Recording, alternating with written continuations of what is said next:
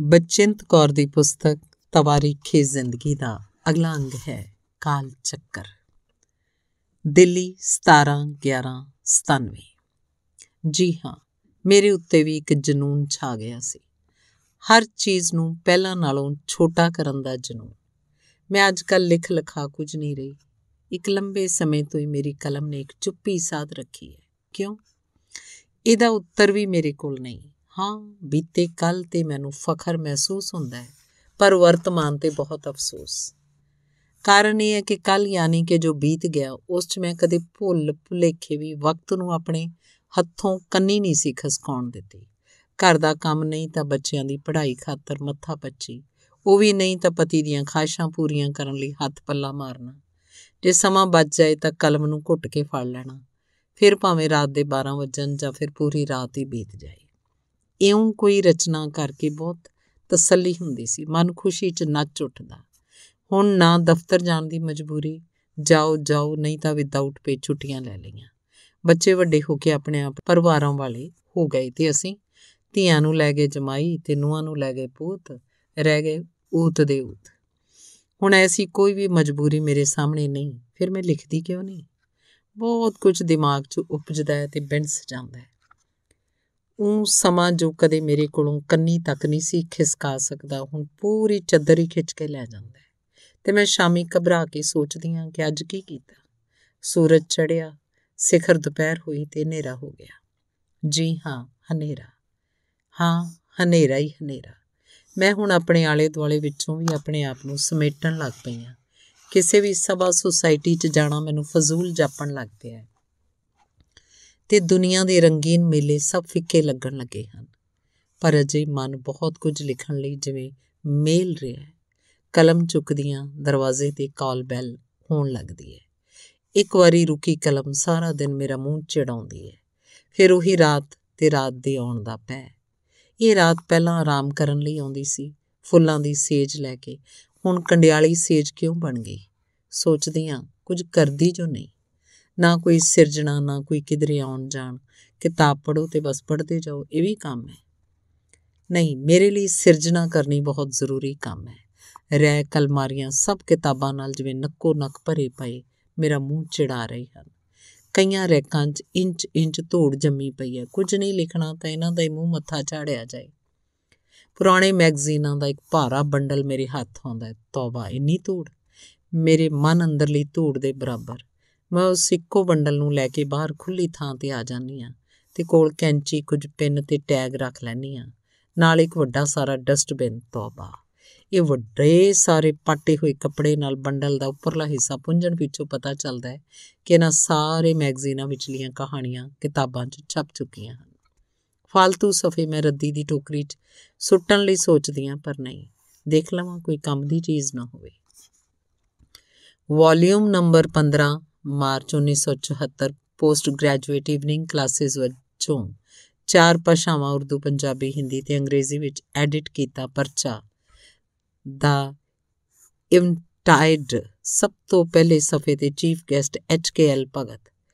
Member parliament ਦੀ students ਵਿੱਚ ਖੜਿਆ ਤਸਵੀਰ ਵੇਖ ਕੇ ਜੀ ਕੀਤਾ, ਹੁਣੇ ਸਾਰਾ ਪਰਚਾ ਡਸਟਬਿਨ 'ਚ ਸੁੱਟ ਦੇਵਾਂ। ਮੈਂ ਹੁਣ ਤੱਕ ਸੰਭਾਲ ਕੇ ਰੱਖਿਆ ਹੀ ਕਿਉਂ? ਅੰਤ ਤੱਕ ਫਰੋਲਿਆ ਮੇਰੀ ਆਪਣੀ ਲਿਖੀ ਕਹਾਣੀ ਨਚਾਰ ਜੋ ਉਸ ਵਿੱਚ ਛਪੀ ਹੋਈ ਸੀ। ਕਹਾਣੀ ਦੀਆਂ ਪਹਿਲੀਆਂ ਹੀ ਤਿੰਨ ਸਤਰਾਂ ਨੇ ਤਸਵੀਰ ਵਿਚਲਾ ਚਿਹਰਾ ਅੱਖਾਂ ਤੋਂ ਉਜਲ ਕਰ ਦਿੱਤਾ। ਹਾਏ ਅੱਖ ਮਸਤਾਨੀ ਵਾਲਿਆ, ਦਿਲ ਦਾ ਲਗਾਉਣਾ ਚੰਗੀ ਗੱਲ ਨਹੀਂ ਹਾਏ ਦਿਲ ਤੜਪਾਉਣਾ ਚੰਗੀ ਗੱਲ ਨਹੀਂ ਜੀ, ਇਹ ਮੇਰੀ ਨਚਾਰ ਕਹਾਣੀ ਦੀਆਂ ਪਹਿਲੀਆਂ ਸਤਰਾਂ ਸਨ। ਅੱਖ ਅੱਖ 'ਚ ਕਿੰਨਾ ਅੰਤਰ ਹੁੰਦਾ ਹੈ। ਉਹ ਪਰਚਾ ਮੈਂ ਇੱਕ ਵਾਰੀ ਡਸਟਬਿਨ 'ਚ ਸੁੱਟ ਕੇ ਫਿਰ ਪਤਾ ਨਹੀਂ ਕਿਉਂ ਕੱਢ ਮੁੜ ਸੰਭਾਲ ਲਿਆ ਸੀ। ਅਗਲੇ ਪਰਚੇ ਤੇ ਨਿਗਾਹ ਮਾਰੀ ਪ੍ਰਧਾਨ ਮੰਤਰੀ ਇੰਦਰਾ ਗਾਂਧੀ, ਬੂਟਾ ਸਿੰਘ, ਜਗਦੀਸ਼ ਟਾਈਟਲਰ ਤੇ ਹੋਰ ਬਹੁਤ ਸਾਰੇ ਸੱਜਣ ਖੜੇ ਦਿਖਾਈ ਦਿੰਦੇ ਹਨ। ਇਹ ਸਾਰੇ ਖੇਡ ਗਾਉਂ ਜੋ ਏਸ਼ੀਅਨ ਗੇਮਸ ਲਈ ਬੂਟਾ ਸਿੰਘ ਦੀ ਦੇਖਰੇਖ 'ਚ ਬਣਿਆ ਸੀ, ਉਹਦੇ ਡਿਜ਼ਾਈਨ ਦਾ ਮੁਆਇਨਾ ਕਰਦੇ ਲੱਗਦੇ ਸਨ। ਪਰਚਾ ਸੀ ਪਾਲਿਕਾ ਸਮਾਚਾਰ ਜੂਨ 1982 ਦਾ। ਇਹ ਪਰਚਾ ਮੈਨੂੰ ਵੈਸੇ ਹੀ ਸਾਹਿਤਿਕ ਘੱਟ ਤੇ ਪ੍ਰਚਾਰਕ ਬਹੁਤਾ ਲੱਗਦਾ ਸੀ। ਇਹਨੂੰ ਤਾਂ ਜ਼ਰੂਰ ਸੁੱਟਾਂ, ਪਰ ਅੱਗੋਂ ਤਤਕਰਾ ਦੇਖਿਆ ਤਾਂ ਮੇਰੀ ਕਹਾਣੀ ਬੇਤੁਕੀਆਂ ਇਸ 'ਚ ਛਪੀ ਹੋਈ ਸੀ। ਇਹਨੂੰ ਵਿੱਚੋਂ ਫਾੜ ਲਵਾਂ? ਪਰ ਕਾਦੇ ਲਈ? ਕਿਤਾਬ ਵਿੱਚ ਤਾਂ ਕਹਾਣੀ ਛਪੀ ਚੁੱਕੀ ਹੈ। ਮੈਂ ਸਿੱਧੀ ਸਫਾ 9 ਤੇ ਪਹੁੰਚਦੀ ਆ ਕੈਂਚੀ ਲੈ ਕੇ ਕਤਰ ਕਤਰ ਦੋ ਵਰਕੇ ਕੱਟ ਬਾਕੀ ਪਰਚਾ ਡਸਟਬਿਨ 'ਚ ਸੁੱਟ ਦਿੰਨੀ ਆ ਪਰਚੇ 'ਚ ਸਭ ਤੋਂ ਉੱਤੇ ਨਾਂ ਹੈ ਰਾਜਗਿਲ ਦਾ ਤੇ ਉਹਦੀ ਕਹਾਣੀ ਸੁਮਕਾ ਵੀ ਇਸ ਵਿੱਚ ਛਪੀ ਹੋਈ ਸੀ। ਸਭ ਤੋਂ ਹੇਠਾਂ ਨਾਂ ਸੀ ਉਸ਼ਮਾ ਦਾ, ਨਗਮਾ ਇੱਕ ਵਸਲ ਦਾ, ਇਹ ਉਹਦੀ ਕਵਿਤਾ ਦਾ ਨਾਂ ਸੀ। ਅਗਲਾ ਪਰਚਾ ਜੋ ਮੇਰੇ ਹੱਥ ਲੱਗਦਾ ਉਹ ਹੈ ਜਨ ਸਾਹਿਤ ਤਤਕਰਾ ਦੇਖਦੀ ਆ ਮੇਰੀ ਬਹੁਤ ਚਰਚਿਤ ਕਹਾਣੀ ਉਲ ਜਲੂਲ ਛਪੀ ਹੋਈ ਹੈ। ਤੇ ਨਾਲ ਤਸਵੀਰ ਵੀ, ਬਹੁਤ ਸਾਰੀਆਂ ਸਾਹਿਤਿਕ ਖਬਰਾਂ ਵੀ। ਮੈਨੂੰ ਝਾੜ ਝੰਬ ਕੇ ਮੁੜ ਉਸੇ ਬੰਡਲ ਦੇ ਸਭ ਤੋਂ ਹੇਠਾਂ ਰੱਖ ਦਿੰਨੀ ਆ ਅਗਲੇ ਪਰਚੇ ਉੱਤੇ ਹੱਥ ਗਿਆ ਪਰਚਾ ਸੀ ਤਸਵੀਰ ਤੇ ਉੱਪਰ ਫਿਲਮ ਅਭਿਨੇਤਰੀ ਰੇਖਾ ਦੀ। ਬੇਹੱਦ ਖੂਬਸੂਰਤ ਫੋਟੋ ਛਪੀ ਹੋਈ ਸੀ। ਫੋਟੋ ਉੱਤੇ ਭਾਵੇਂ ਬੇਹੱਦ ਧੂਲ ਜੰਮੀ ਪਈ ਸੀ, ਪਰ ਪਰਚਾ ਮੈਨੂੰ ਬੇਹੱਦ ਪਸੰਦ ਸੀ। ਇਹ ਪਰਚਾ ਆਪਣੀ ਕਹਾਣੀ ਦਾ ਸਿਰਲੇਖ ਦੇਖੇ ਬਿਨਾਂ ਹੀ ਮੁੜ ਬੰਡਲ ਦੇ ਹੇਠਾਂ ਰੱਖ ਲਿਆ। ਝਾਟੀ ਤਤਕਰੇ 'ਚ ਲਿਖਿਆ ਮੈਨੂੰ, ਦਿਸ ਪਿਆ ਖਾਲੀ ਬੋਤਲ। ਇਹ ਮੇਰੀ ਹੀ ਕਹਾਣੀ ਦਾ ਸਿਰਲੇਖ ਸੀ।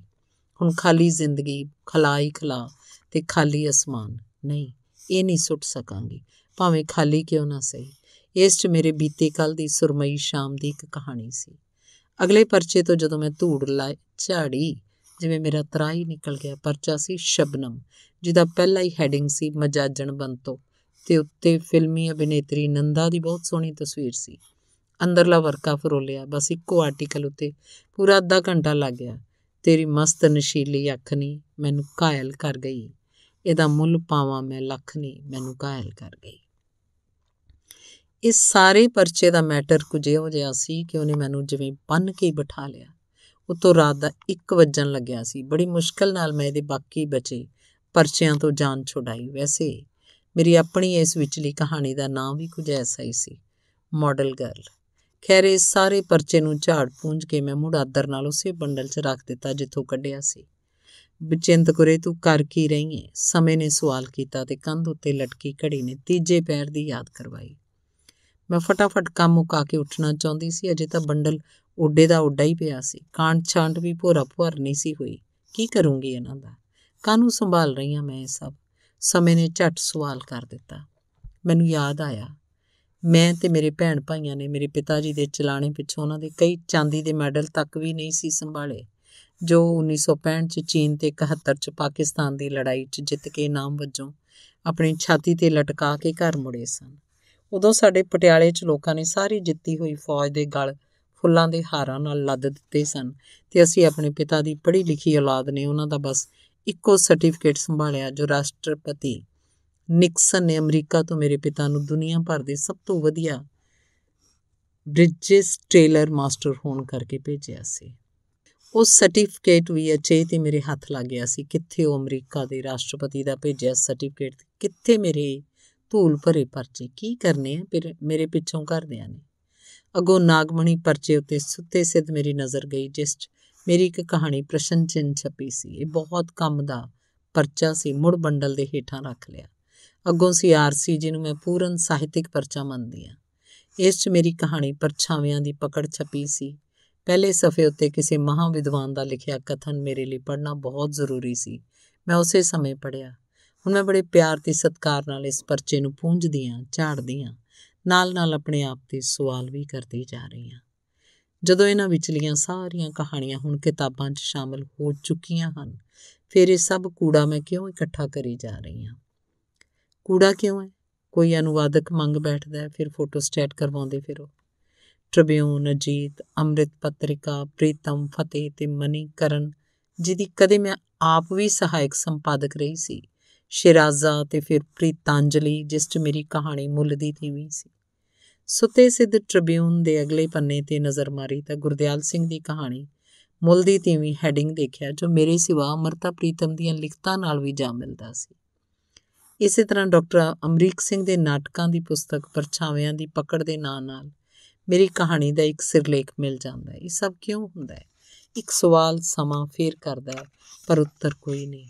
ਉੱਤਰ ਤਾਂ ਮੇਰੇ ਕੋਲ ਕਿਸੇ ਵੀ ਗੱਲ ਦਾ ਨਹੀਂ। ਮੈਂ ਪ੍ਰੀਤਾਂਜਲੀ ਦੇ ਨਾਲ-ਨਾਲ ਟ੍ਰਿਬਿਊਨ ਦਾ ਉਹ ਪੰਨਾ ਵੀ ਆਪਣੇ ਹੀ ਬੰਡਲ 'ਚ ਰੱਖ ਲੈਂਦੀ ਆ ਜਿਸ ਉੱਤੇ ਗੁਰਦਿਆਲ ਸਿੰਘ ਦੀ ਕਹਾਣੀ ਮੁੱਲ ਦੀ ਤੀਵੀਂ ਛਪੀ ਸੀ। ਦੋਹਾਂ ਕਹਾਣੀਆਂ ਨੂੰ ਮੈਂ ਪੜਨ ਬੈਠਦੀ ਆ ਦੋਹਾਂ ਦੀ ਰੂਹ ਇੱਕੋ ਹੈ, ਵੇਦਨਾ ਇੱਕੋ ਹੈ। ਔਰਤ ਦੀ ਰੂਹ ਨਾਲ ਖਿਲਵਾੜ, ਪਰ ਪਾਤਰਾਂ ਦੇ ਨਾਮ ਵੱਖਰੇ ਵੱਖਰੇ ਹਨ।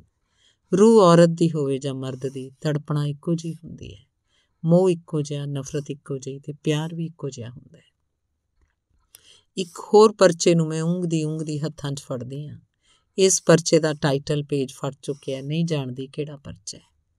ਪਰ ਅੰਦਰੋਂ ਪੇਜ ਪਲਟਦੀ ਹਾਂ ਸੁਰਈਆ, ਨਰਗਿਸ, ਮਧੂਬਾਲਾ, ਨੂਰਜਹਾਂ, ਹੋਰ ਬਹੁਤ ਸਾਰੇ ਉਹ ਨਾਇਕ ਨਾਇਕਾਵਾਂ ਹਨ, ਜਿਨ੍ਹਾਂ ਦੀ ਯਾਦ ਮਨ 'ਚ ਅੱਜ ਵੀ ਇੱਕ ਮਧੁਰ ਰਾਗ ਛੇੜ ਦਿੰਦੀ ਹੈ। ਇਹ ਨਥੀ ਹਮਾਰੀ ਕਿਸਮਤ, ਕਿ ਵਿਸਾਲ ਯਾਰ ਹੋਤਾ। होता ਅਗਰ ਔਰ ਜੀਤੇ ਰਹਤੇ, ਯੂੰ ਹੀ ਇੰਤਜ਼ਾਰ ਹੋਤਾ।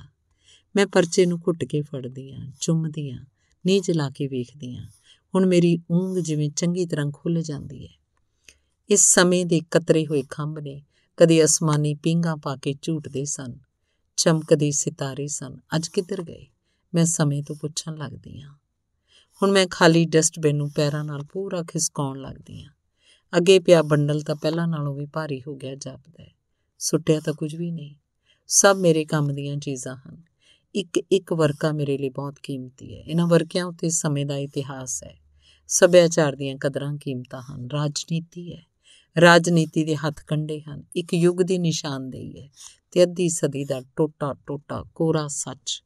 ਮੈਨੂੰ ਸਭ ਕੁਝ ਸੰਭਾਲ ਲੈਣਾ ਚਾਹੀਦਾ ਹੈ। ਕਾਂਡ ਛਾਂਡ ਦੀ ਕਿਧਰੇ ਵੀ ਕੋਈ ਗੁੰਜਾਇਸ਼ ਨਹੀਂ। ਭਾਵੇਂ ਕਹਾਣੀਆਂ ਕਿਤਾਬਾਂ 'ਚ ਛਪ ਚੁੱਕੀਆਂ ਹੈ। ਭਾਵੇਂ ਨਗਮੇ ਹਵਾ 'ਚ ਗੂੰਜਦੇ ਹੈ। ਭਾਵੇਂ ਅੱਜ ਇੰਦਰਾ ਗਾਂਧੀ ਸਾਡੇ ਦਰਮਿਆਨ ਨਹੀਂ, ਭਾਵੇਂ ਨਰਗਿਸ ਤੇ ਮਧੂਬਾਲਾ ਬੀਤ ਗਏ, ਹੁਸੈਨ ਪਲ ਬਣ ਚੁੱਕੇ ਹਨ।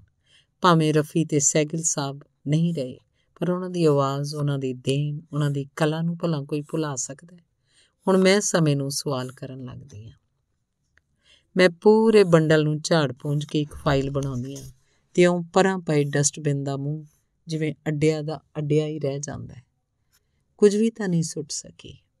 ਮੇਰੇ ਕੁਝ ਖਾਸ ਪਾਤਰ ਜੋ ਪਹਿਲਾਂ ਲੋਕਰ 'ਚ ਫਿਰ ਟਰੰਕ ਵਿੱਚ, ਹੁਣ ਇਸ ਬੰਡਲ 'ਚ ਛੁਪਾ ਕੇ ਰੱਖੇ ਪਏ ਸਨ ਪੜਨ ਲੱਗਦੀਆਂ। ਜਿਮੀ ਪੁੱਛੀ, ਅਸਮਾਨ, ਖੇਵਟ ਕਿਤ ਗਏ? ਲਿਖਣ ਵਾਲੇ ਕਿੱਧਰ ਗਏ? ਇੱਕ ਹੋਰ ਸਵਾਲ ਹੈ ਸਮੇਂ ਨੂੰ ਮੇਰਾ। ਮੈਂ ਖੁਦ ਵੀ ਤਾਂ ਨਹੀਂ ਰਹਿਣਾ ਹਮੇਸ਼ਾ। ਫਿਰ ਇਹ ਸਭ ਪਾਤੀਆਂ, ਇਹ ਸਭ ਮੈਗਜ਼ੀਨ ਇਹ ਸਭ ਸਰਟੀਫਿਕੇਟ ਤਗਮੇ, ਯਾਦ, ਕਿਸ ਕੰਮ? ਕੌਣ ਸੰਭਾਲੇਗਾ ਇਹਨਾਂ ਨੂੰ? ਹੁਣ ਮੈਂ ਆਪਣੇ ਆਪ ਨੂੰ ਸਵਾਲ ਕਰਨ ਲੱਗਦੀ ਹਾਂ ਤੇ ਅੰਤ ਮੈਂ ਬਣਾ ਸਵਾਰ ਕੇ, ਝਾੜ ਪੂੰਝ ਕੇ, ਚੰਗੀ ਤਰ੍ਹਾਂ ਰੱਸੀ ਨਾਲ ਬੰਨ ਸਾਰਾ ਬੰਡਲ ਖਾਲੀ ਟੋਕਰੀ ਦੇ ਹਵਾਲੇ ਕਰ ਦਿੰਨੀ ਆ ਤੇ ਸੋਚਣ ਲੱਗਦੀ ਆ ਕਾਸ਼ ਐਸੇ ਤਗਮੇ ਤੇ ਸਾਡੇ ਇਤਿਹਾਸਿਕ ਕਲਾਕਾਰਾਂ ਦਾ ਹੋਰ ਸਾਜ਼ੋ ਸਮਾਨ ਸੰਭਾਲਣ ਲਈ ਸਰਕਾਰ ਜਾਂ ਕੋਈ ਹੋਰ ਪ੍ਰਾਈਵੇਟ ਸੰਸਥਾ ਉਦਮ ਕਰ ਸਕੇ। ਧੰਨਵਾਦ।